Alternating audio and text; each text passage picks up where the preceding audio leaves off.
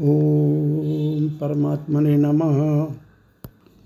केनोपनिषद द्वितीय खंड ब्रह्म ज्ञान की अनर्वचनीयता पदभाष इस प्रकार हेयोपादेश विपरीत तू आत्मा ही ब्रह्म है।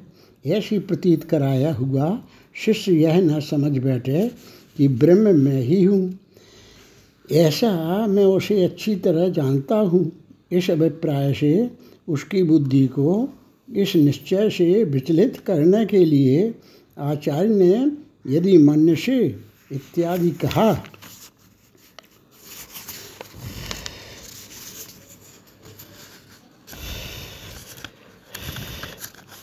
पूर्व मैं उसे अच्छी तरह जानता हूँ।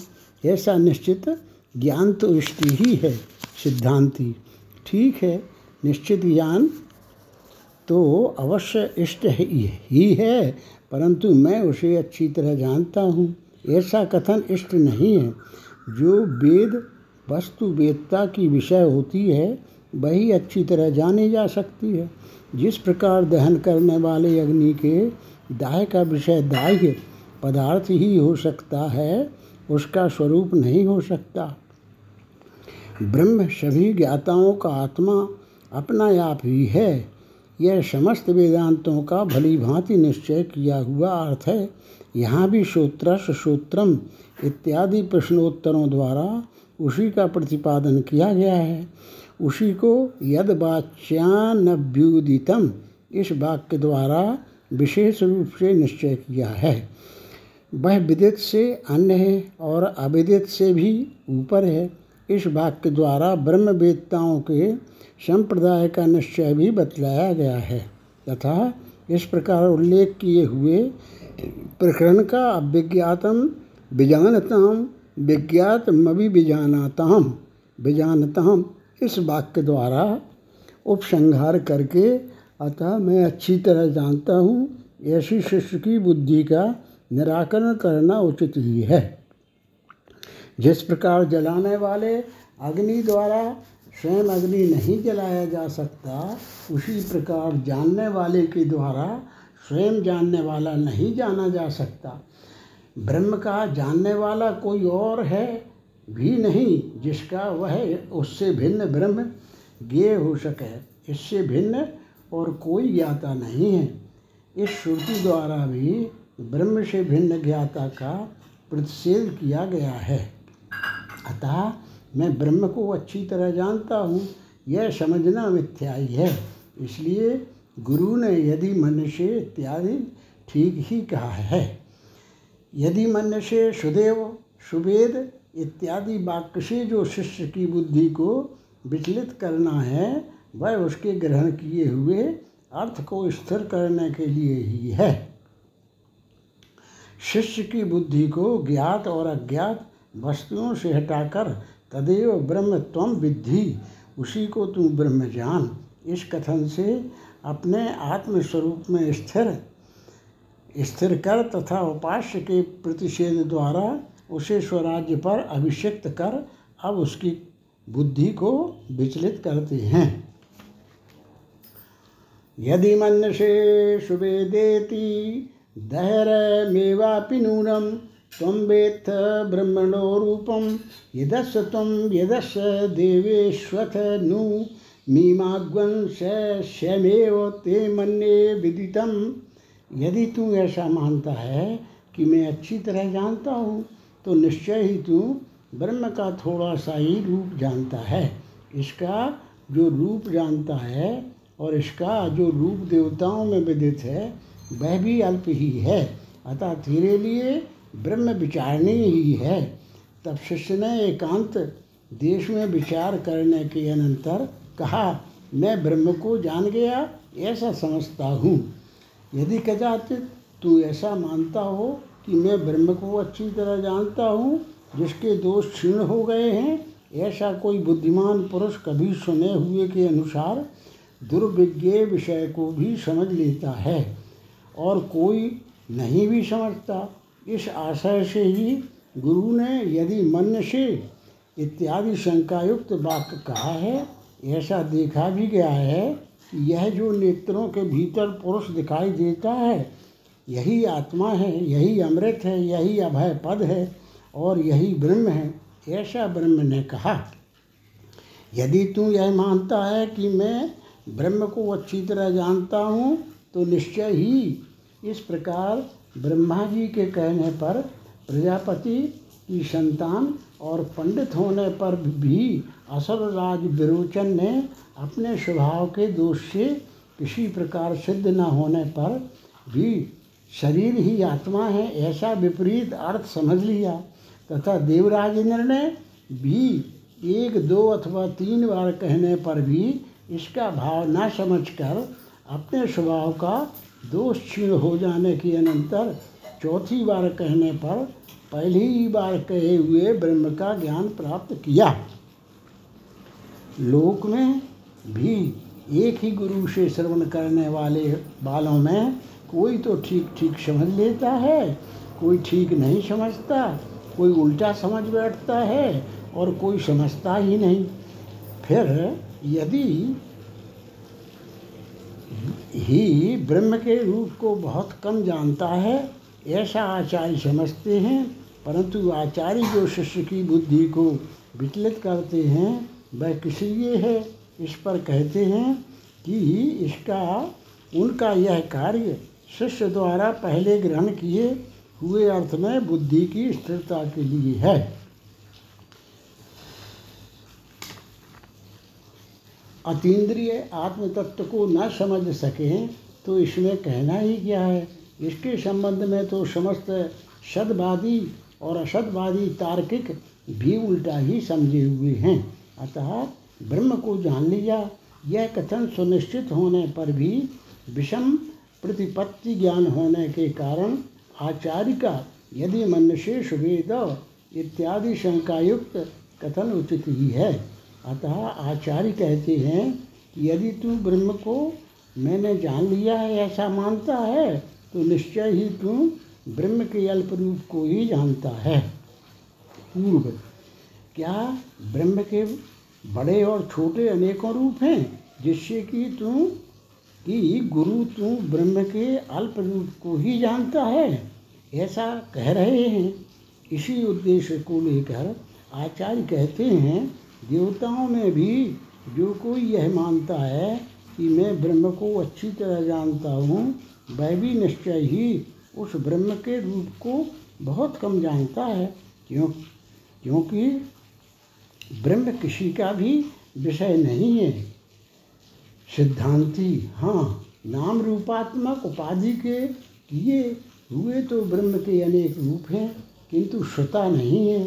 श्रुता तो जो अशब्द, स्पर्श रूप रहित अव्यय, रसहीन, नित्य और गंधहीन है। इस श्रुति के अनुसार शब्दादि के सहित उसके सभी रूपों का प्रतिषेध किया जाता है।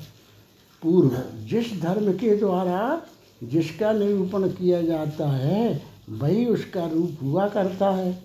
अतः ब्रह्म का भी जिस विशेषण से निरूपण होता है, वही उसका स्वरूप होना चाहिए।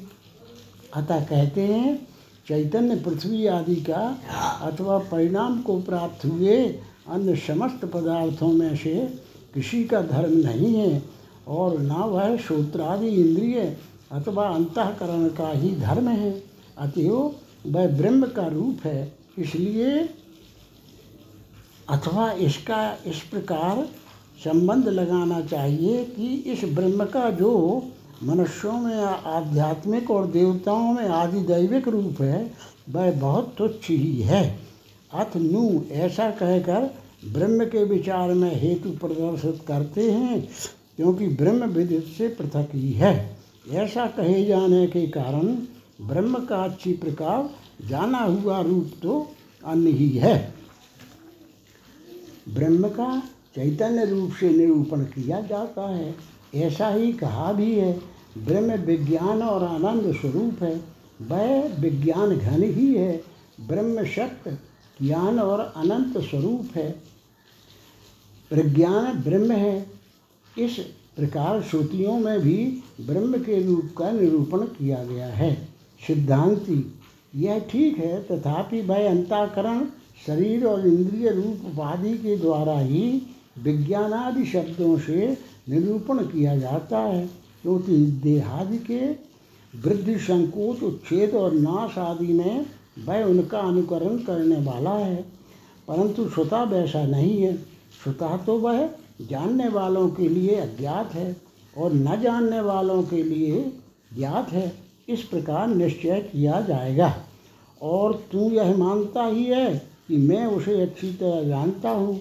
इसलिए तू ब्रह्म के अल्प स्वरूप को ही जानता है, क्योंकि ऐसी बात है, इसलिए जब तक तुझे विदित और अविदित का प्रतिषेध करने वाले शास्त्र वचन का अनुभव ना हो, तब तक तो अब भी मैं तेरे लिए ब्रह्म को मीमांसा, यानी विचार के योग्य ही समझता हूँ। यह इसकी, इसका तात्पर्य है।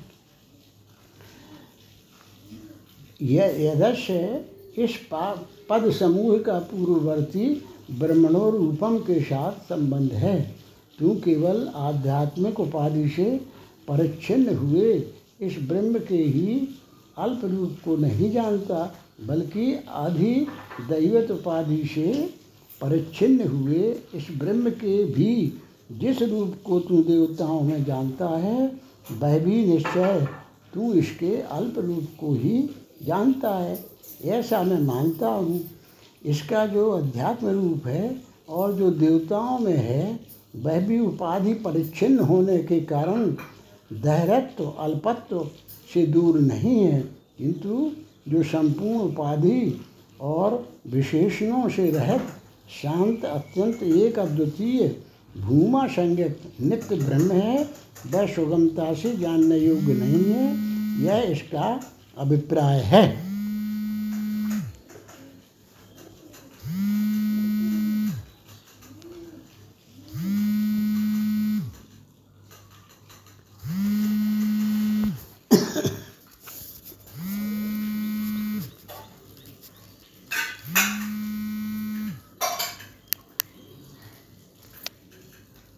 पंखा चला दो।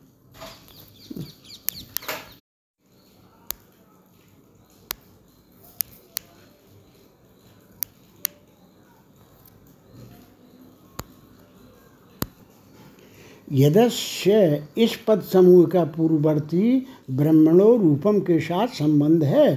तू केवल आध्यात्मिक उपाधि से परिच्छिन्न हुए इस ब्रह्म के ही अल्प रूप को नहीं जानता, बल्कि अधिदैवत उपाधि से परिच्छिन्न हुए इस ब्रह्म के भी जिस रूप को तू देवताओं में जानता है, वह भी निश्चय तू इसके अल्प रूप को ही जानता है। ऐसा मैं समझता हूँ। इसका जो अध्यात्म रूप है और जो देवताओं में है, वह भी उपाधि परिच्छिन्न होने के कारण दैरत्व, अल्पत्व से दूर नहीं है। किंतु जो संपूर्ण उपाधि और विशेषणों से रहित शांत, अनंत, एक अद्वितीय भूमा संज्ञक नित्य ब्रह्म है, वह सुगमता से जानना योग्य नहीं है। यह इसका अभिप्राय है। मन्ने विदितम, यह शिष्य की मीमांसा विचार करने के अंतर की उक्ति है, क्योंकि ऐसा मानने पर ही तीन प्रकार की प्रतीतियों की संगति होती है। सम्यक वस्तु के निश्चय के लिए विचलित किए हुए शिष्य से जब आचार्य ने कहा कि तुम्हारे लिए अभी ब्रह्म विचारणी ही है, तब शिष्य ने कहा, क्योंकि ऐसी बात है, इसलिए अभी तो मैं तेरे लिए ब्रह्म को विचारणी ही समझता हूँ। आचार्य के ऐसा कहने पर शिष्य ने एकांत में बैठकर समाहित हो आचार्य के बतलाए हुए आगम को अर्थ सहित विचार कर और तर्क द्वारा निश्चय कर आत्मानुभव करने के अनंतर आचार्य के समीप आकर कहा, मैं ऐसा मानता हूँ कि अब मुझे ब्रह्म विदित हो गया है। एकांत देश में समाहित चित्त से पूर्वोक्त प्रकार से ब्रह्म को विचारने के अनंतर भली भांति निश्चय करके शास्त्र आचार्य और अपना अनुभव इन तीनों प्रतीतियों की एक ही विषय में संगति करने के लिए कहा है। मैं ब्रह्म को ज्ञात हुआ मानता हूँ, हुआ ही मानता हूँ। इससे यह न्याय दिखलाया गया है कि इस प्रकार खूब निश्चित किया हुआ ज्ञान ही सफल होता है। अनिश्चित नहीं, क्योंकि मन्य विदितम। इस उक्ति से परिनिष्ठित निश्चित विज्ञान की प्रतिज्ञा के हेतु का ही प्रतिपादन किया गया है। कैसे विदित हुआ है सुनिए अनुभूति का उल्लेख ना हम मन्ये सुवेदेति, नो ना वेदेति वेद च। यो नस्तवेद तदेव नो ना वेदेति वेद च।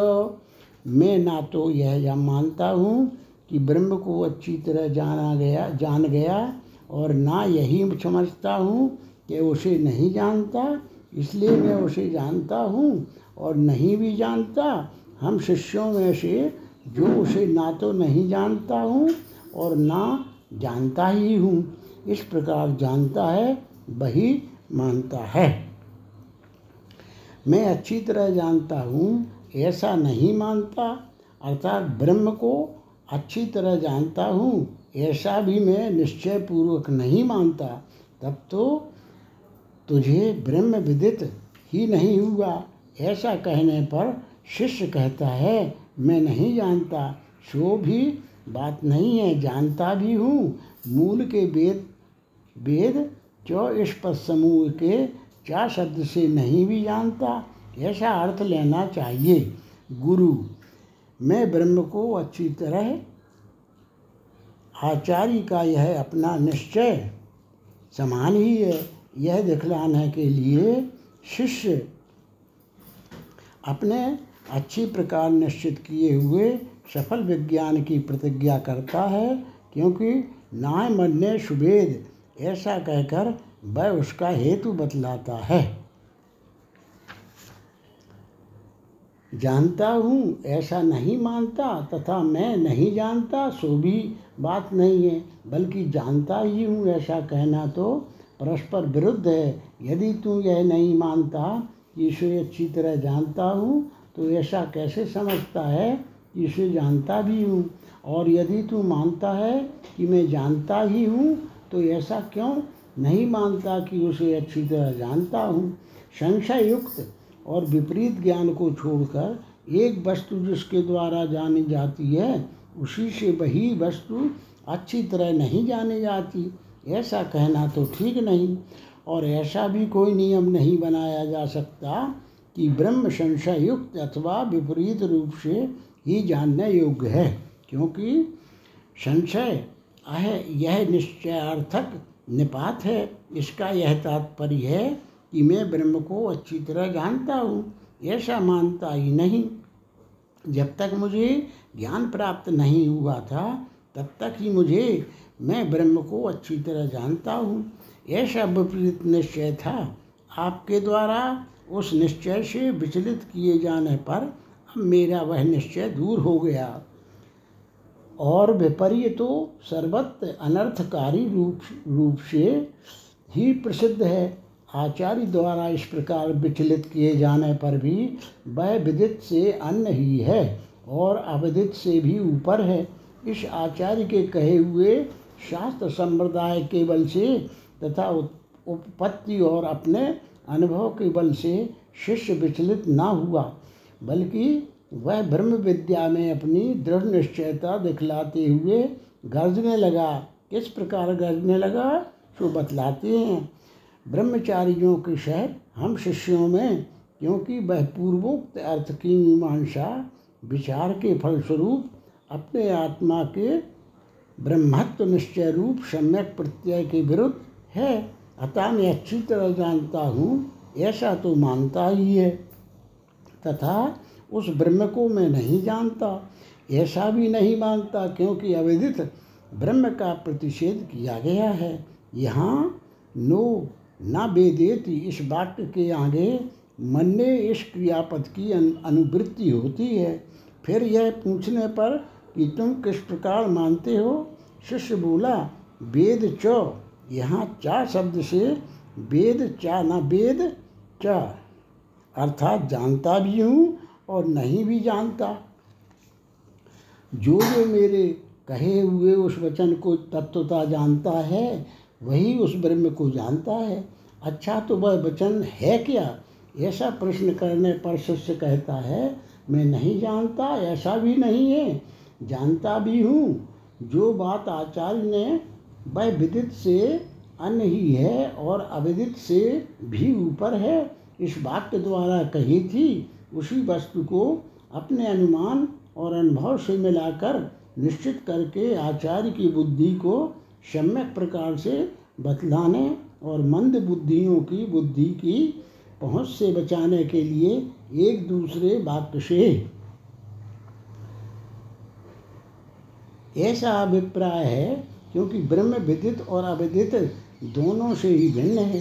अतः ब्रह्म मुझे विदित है, यह मानता हूँ, यही इस वाक्य का अर्थ है। अथवा वेद च इसका यह अभिप्राय है कि मैं नित्य विज्ञान ब्रह्म स्वरूप होने के कारण नहीं जानता। ऐसी बात नहीं है, बल्कि जानता ही हूँ, क्योंकि अपने स्वरूप में कोई विकार नहीं है, तथा विशेष विज्ञान भी दूसरों का आरोपित किया हुआ ही है। स्वरूप से नहीं है, इसलिए परमार्थता नहीं भी जानता। मैं नहीं जानता, ऐसा भी नहीं है। जानता भी हूँ, ऐसा ऐसा कहा है। ऐसा होने पर ही हम में से जो इस वाक्य के मर्म को जानता है, वही जानता है। यह गर्जना उचित हो सकती है। अब शिष्य और आचार्य के संवाद से निवृत्त होकर श्रुति समस्त संवाद से संपन्न होने वाले अर्थ को ही यश्यामतम इत्यादि अपने ही रूप से बतलाती है। जो यो नस्त नस्त वेद तद तद वेद यह आगम उपर्युक्त अर्थ का अनुवाद होने के कारण इससे अन्य पक्षों का निषेध करने के लिए है। हम में से जो उस ब्रह्म को इस प्रकार विदित, अविदित से भिन्न जानता है, वही जानता है और कोई नहीं, क्योंकि जैसा मैं जानता हूँ उससे अन्य प्रकार जानने वाला तो उपास्य अर्थात कार्य ब्रह्म को ही जानने वाला है। वेद चो इस पद से अन्य पक्ष वाले वालों में ब्रह्म वित्त का जिस निराश किया जाता है, किस कारण यह निष्कर्ष निकाला जाता है, सो बतलाते हैं। ऊपर कहे हुए अर्थ का अनुवाद करने के कारण, क्योंकि यहाँ नो ना वेदेत वेद च। इस वाक्य से पूर्वोक्त का ही अनुवाद करते हैं। ज्ञाता अज्ञ है और अज्ञ ज्ञानी है। यश्यामतं तस्य मतं मतं यस्य न वेदसः। अभिज्ञातं विजानतां विज्ञातमभिजानताम ब्रह्म जिसको ज्ञात नहीं है, उसी को ज्ञात है। और जिसको ज्ञात है, वह उसे नहीं जानता, क्योंकि वह जानने वालों का बिना जाना हुआ है और ना जानने वालों का जाना हुआ है, क्योंकि अन्य वस्तुओं के समान दृश्य न होने से वह विषय रूप से नहीं जाना जा सकता। जिस ब्रह्मवेदता का ऐसा मत, अभिप्राय अर्थात निश्चय है कि ब्रह्म अमत, अभिज्ञात यानी अभिदित है उसे ब्रह्म ठीक ठीक मत अर्थात ज्ञात हो गया है, ऐसा इसका तात्पर्य है। और जिसे मुझे ब्रह्म मत ज्ञात अर्थात विदित हो गया है, ऐसा निश्चय है, वह जानता ही नहीं, उसे ब्रह्म का ज्ञान ही नहीं। यश्यामतम इत्यादि श्रुति वचन इस आख्यायिका का उपसंहार करने के लिए है। शिष्य और आचार्य की युक्ति, प्रत्युक्ति ही जिसका लक्षण है ऐसे इस अनुभव और युक्ति प्रधान आख्यायिका से जो अर्थ सिद्ध हुआ है, वह सबका उपसंहार करने वाले इस शास्त्र प्रधान श्रौत वचन से संक्षेप में कहा जाता है। अब अविज्ञातम विजानताम।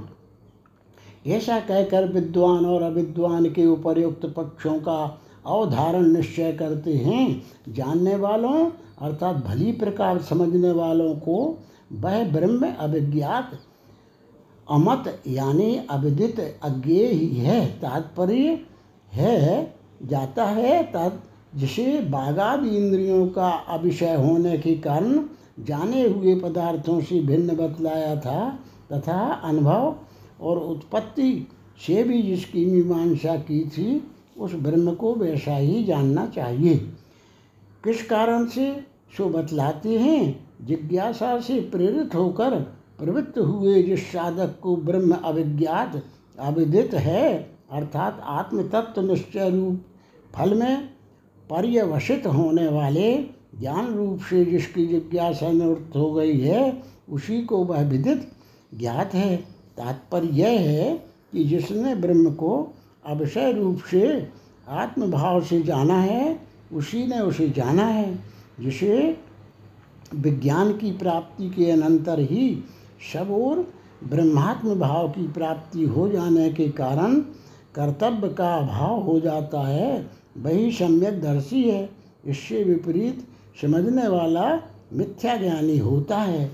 कैसे? यह है कि इंद्रिय मन और बुद्धि आदि में आत्मभाव करने वाले असम्यक दर्शी अज्ञानियों के लिए ब्रह्म विज्ञात, यानी विदित ज्ञेय ही है। हाँ जिनकी बुद्धि अत्यंत अव्युत्पन्न, अकुशल है, उनके लिए ऐसी बात नहीं है, क्योंकि उन्हें तो हमने ब्रह्म को जान लिया है, ऐसी।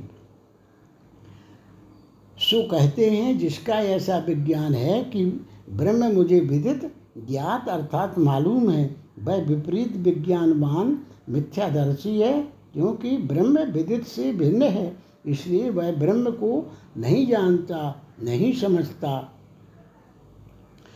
इन कारणों से अवैधिक विज्ञान का मिथ्यात्व तो सिद्ध हुआ, क्योंकि वह ब्रह्म विषयक न होने से निंदित है। यही नहीं, कपिल और कणाद आदि के सिद्धांत भी ज्ञात ब्रह्म विषयक अनवस्थित तर्क जनित और जिज्ञासा की आवृत्ति न करने वाले होने से मिथ्या ही है जो वेद, बाह्य स्मृतियाँ हैं तथा और भी जो कोई कुविचार हैं, वे सभी निष्फल कहे गए हैं। बुद्धि ही नहीं होती, किंतु जो लोग इंद्रिय, मन और बुद्धि आदि उपाधियों में आत्मभाव करने वाले हैं, उन्हें तो ब्रह्म और उपाधि के वाक्यार्थ वार्थक्य का ज्ञान न होने तथा बुद्धि आदि उपाधि के ज्ञात रूप होने से ब्रह्म विदित है, ऐसी भ्रांति होनी और सब के सब अज्ञान निष्ठ ही माने गए हैं। इस स्मृति वाक्य से भी विपरीत ज्ञान और मिथ्या ज्ञान को नष्ट बतलाया गया है। अविज्ञातम विजानताम, विज्ञात मवि जानताम। यह मंत्र के पूर्वार्ध में कहे हुए अर्थ का हेतु कथन है, क्योंकि उसी का अनुवाद करना तो व्यर्थ होगा। अनुवाद मात्र के लिए कोई बात कहना कुछ अर्थ नहीं रखता, इसलिए यश्यामतम इत्यादि पूर्व पद से कहे हुए ज्ञान और अज्ञान के हेतु रूप से ही यह कहा गया है। क्योंकि विज्ञानियों को ब्रह्म आत्मस्वरूप होने के कारण इंद्रियों का विषय न होने से अविज्ञात, अविदित है। इसलिए वही ज्ञान है और जो अज्ञानी है, जो ऐसा नहीं जानते कि ज्ञात और अज्ञात पदार्थों से रह अपना आत्मा नित्य विज्ञान स्वरूप, आत्मस्थ, अविक्रिय, अमृत, अजर, उचित ही है। अतः यहाँ विज्ञात माँ बीजानताम। इस वाक्य द्वारा असम्यक दर्शन का पूर्व पक्ष रूप से उल्लेख किया गया है, अथवा अविज्ञातम विजानतम इत्यादि जो मंत्र का उत्तरार्ध है, वह हेतु अर्थ में है। ब्रह्म जानने वालों को अविज्ञात है, ऐसा निश्चय हुआ इस प्रकार यदि ब्रह्म अत्यंत अभिज्ञात ही तो लौकिक पुरुष और ब्रह्म वेदताओं में कोई भेद नहीं रह जाता।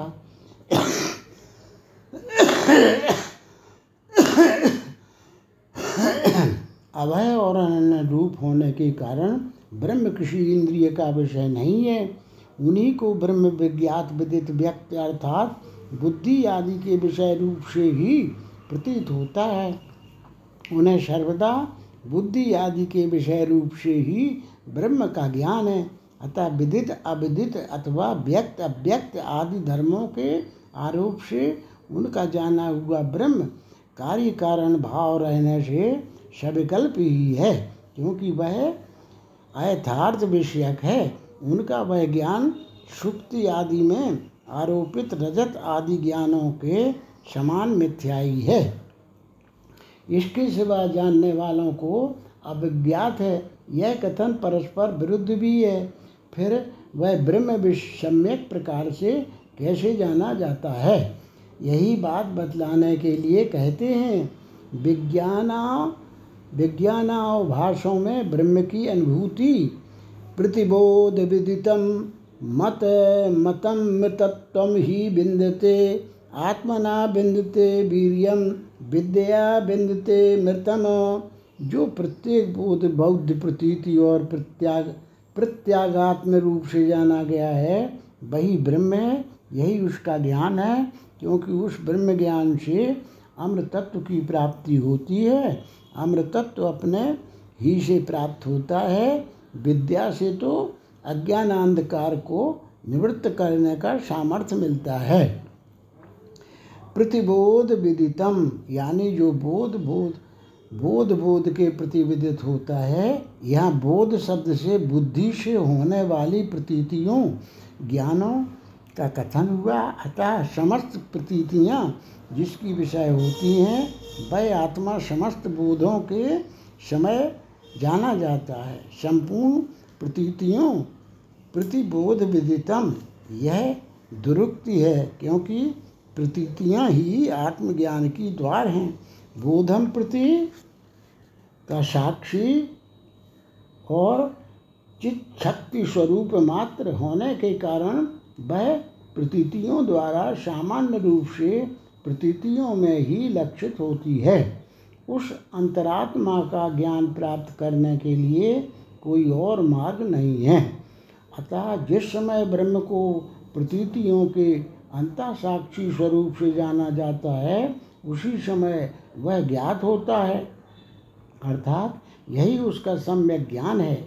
संपूर्ण प्रतीतियों का साक्षी होने पर ही उसका वृद्धि क्षय शून्य, साक्षित्व, नित्यत्व, विशुद्ध स्वरूपत्व, आत्मत्व, निर्विशेषत्व और संपूर्ण भूतों में अनुसूत एकत्व सिद्ध बोधम प्रति, बोध बोध के प्रति यह दुरुक्ति संपूर्ण प्रतीतियों में ब्रह्म की व्याप्ति सूचित करने के लिए है। बुद्धि जनित संपूर्ण प्रतीतियाँ तपे हुए लोहे के समान नित्य विज्ञान स्वरूप आत्मा से व्याप्त रहने के कारण उस विज्ञान स्वरूप से ही अभिभाषित हैं तथा उनके पृथक, उनका अवभाषक आत्मा लोह पिंड में व्याप्त हुए, अग्नि के समान उनसे सर्वथा विलक्षण उपलब्ध होता है। अतः वे बौद्ध प्रत्यय आत्मा की उपलब्धि में द्वार स्वरूप हैं। इसलिए प्रत्येक बौद्ध प्रत्यय के अवभास में जो प्रत्यगात्म हो सकता है, जिस प्रकार की लक्षणों में भेद न होने के कारण घट पर्वत और गुहादि में आकाश का भेद है। इस प्रकार ब्रह्म विदित और अविदित दोनों ही भिन्न हैं। इस शास्त्र वचन के अर्थ का ही भली प्रकार शोधन करके यहाँ उपसंहार किया गया है। इसके सिवा वह दृष्टि का दृष्टा है, श्रवण का श्रोता है, मति का मनन करने वाला है और विज्ञाति का विज्ञाता है। ऐसी एक दूसरी श्रुति भी है। उससे भी यही सिद्ध होता है। जिस प्रकार जो वृक्ष की शाखाओं को चलायमान करता है, उसे वायु कहते हैं।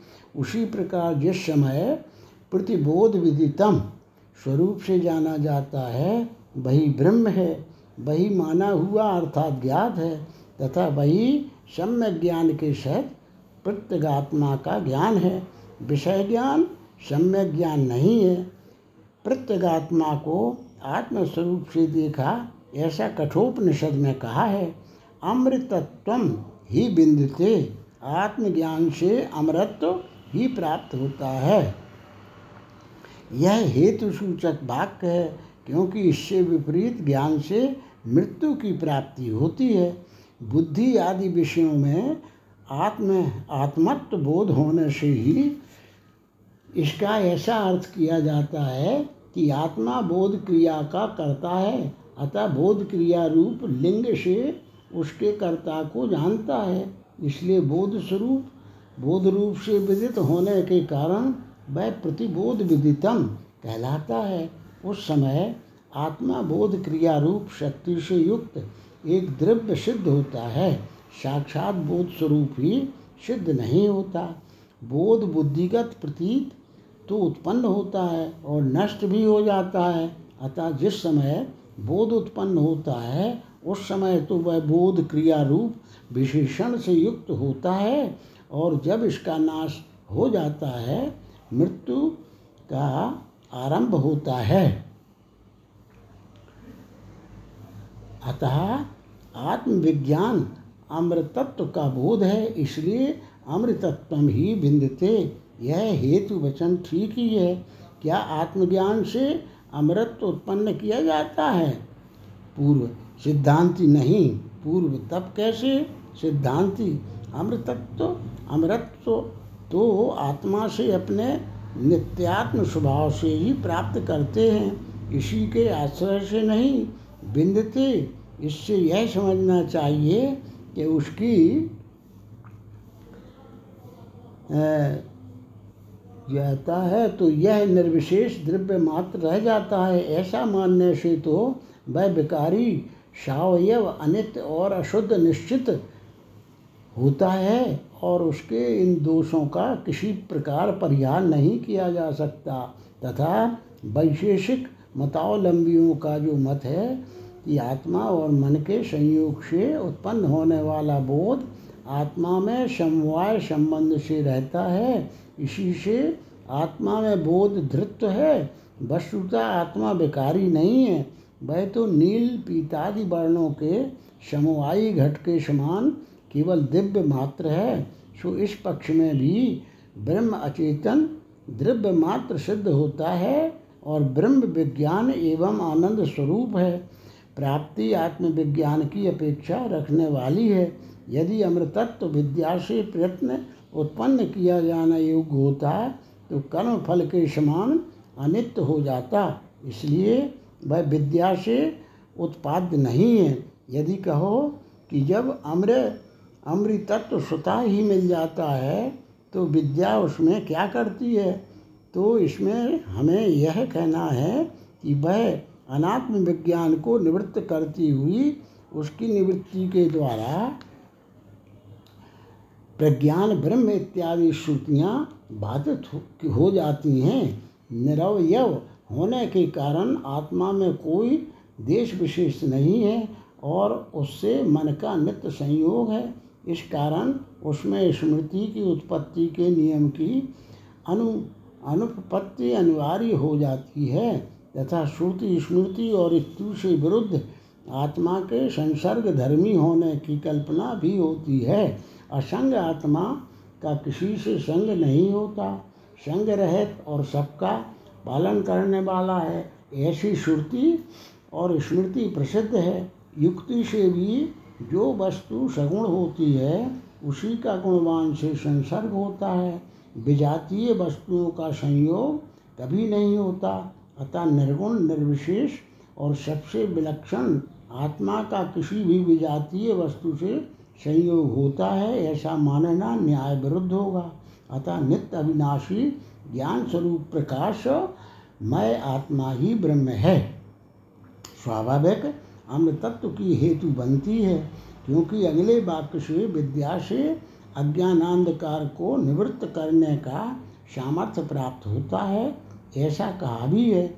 विद्या से वीर, सामर्थ्य, यानी आत्मा के अध्यारोप तथा माया और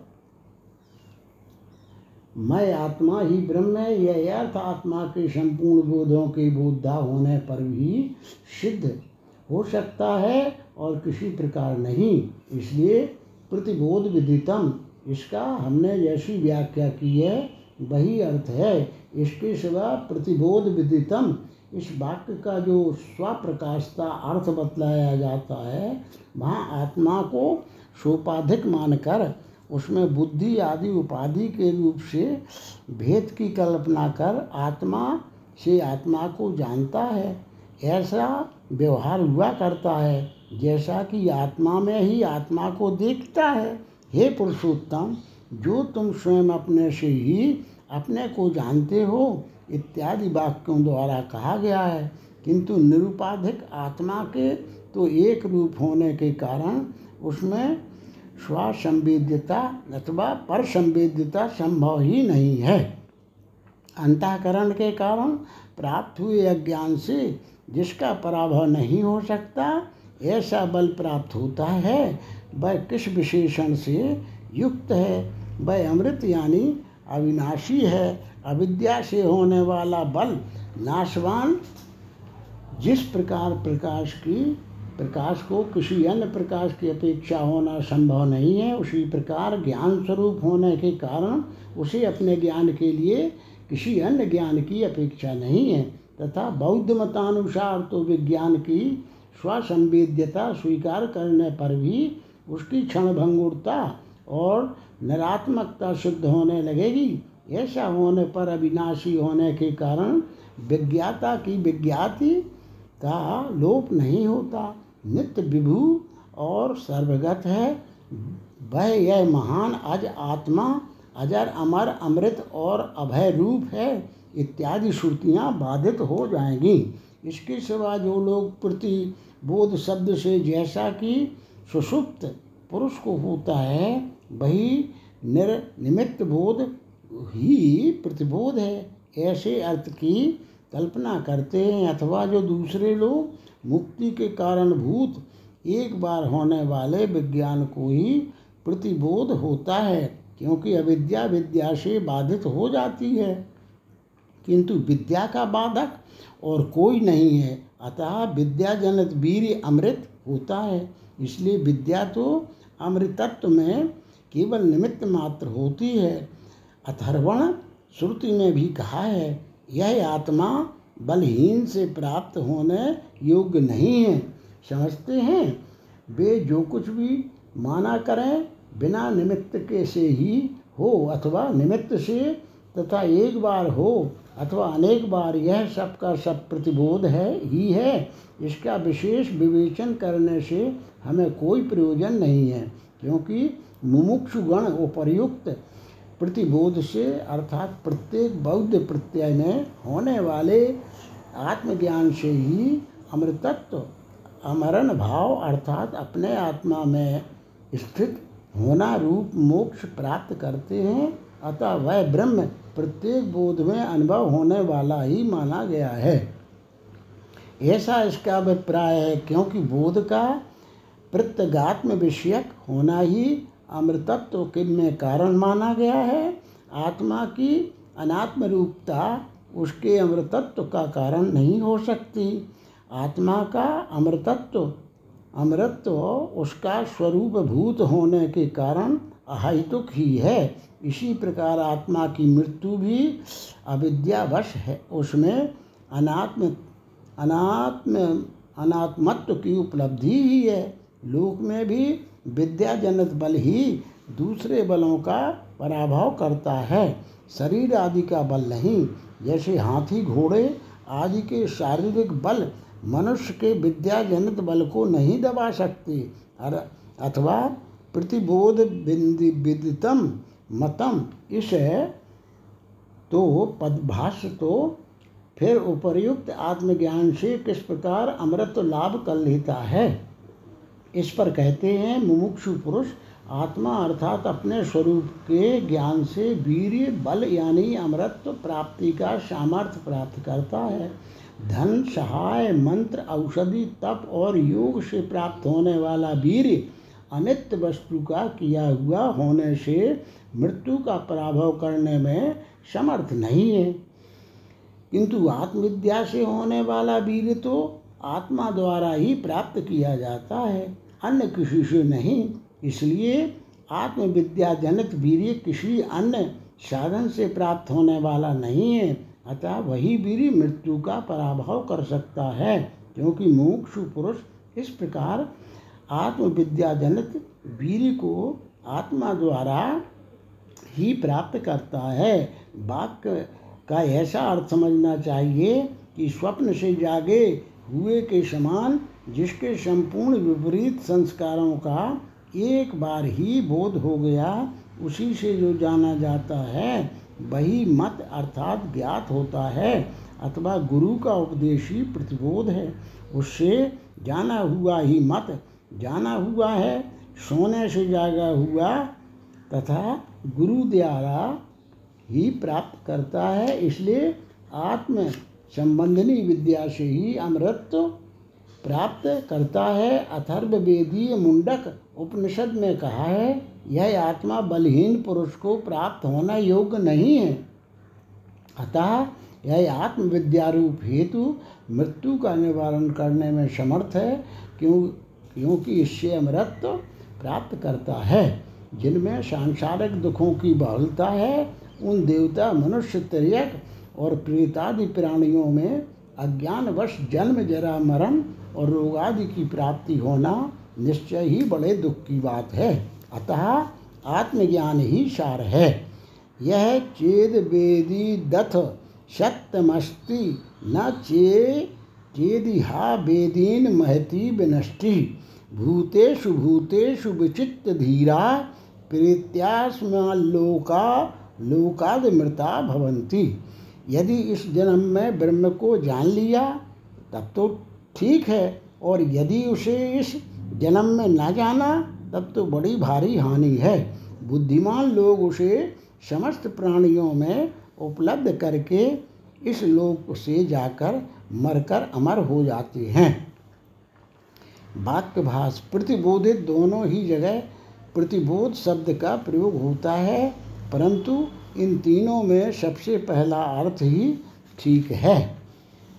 यदि किसी अधिकारी पुरुष ने सामर्थ्य लाभ कर इस लोक में ही उपर्युक्त लक्षणों से युक्त आत्मा को पूर्वोक्त प्रकार से जान लिया है, तब तो उसके इस मनुष्य जन्म में सत्य, अविनाशिता, सार्थकता, सद्भाव अथवा परमार्थता विद्यमान है।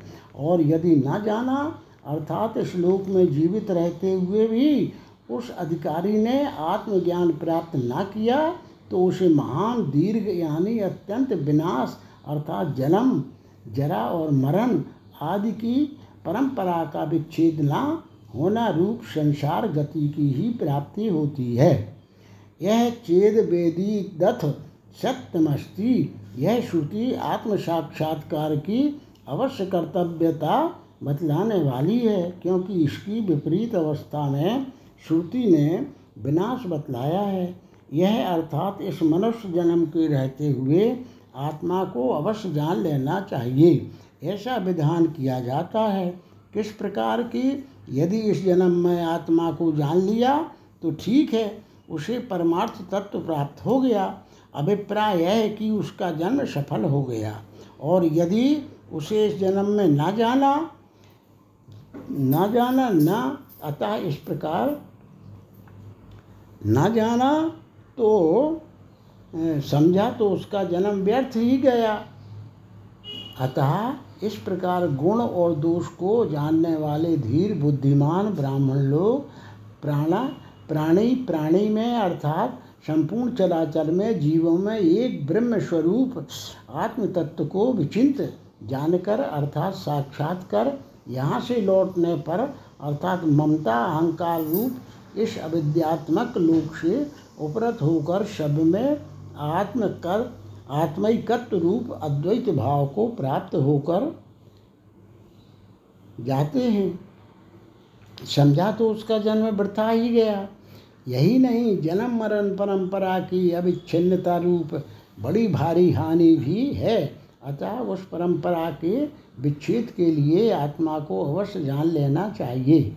आत्मज्ञान से होगा क्या स्वभूतेषु भूतेषु आदि वाक्य से बतलाते हैं? भूत भूत में अर्थात संपूर्ण चराचर प्राणियों में आत्मा का शोधन कर, उसे उनसे अलग निकाल कर, यानी संसार धर्मों से अस्पृष्ट एकमात्र आत्म तत्व को आत्मभाव से उपलब्ध कर धीर, बुद्धिमान अर्थात विवेकी विवेकी पुरुष जिनकी बाह्य विषयों की अभिलाषा निवृत्त हो गई है, मरकर, अर्थात इस शरीर आदि अनात्म स्वरूप लोक से, जिनका ममत्व और अहंकार निवृत्त हो गया है, ऐसे होकर अमृत, अमरण।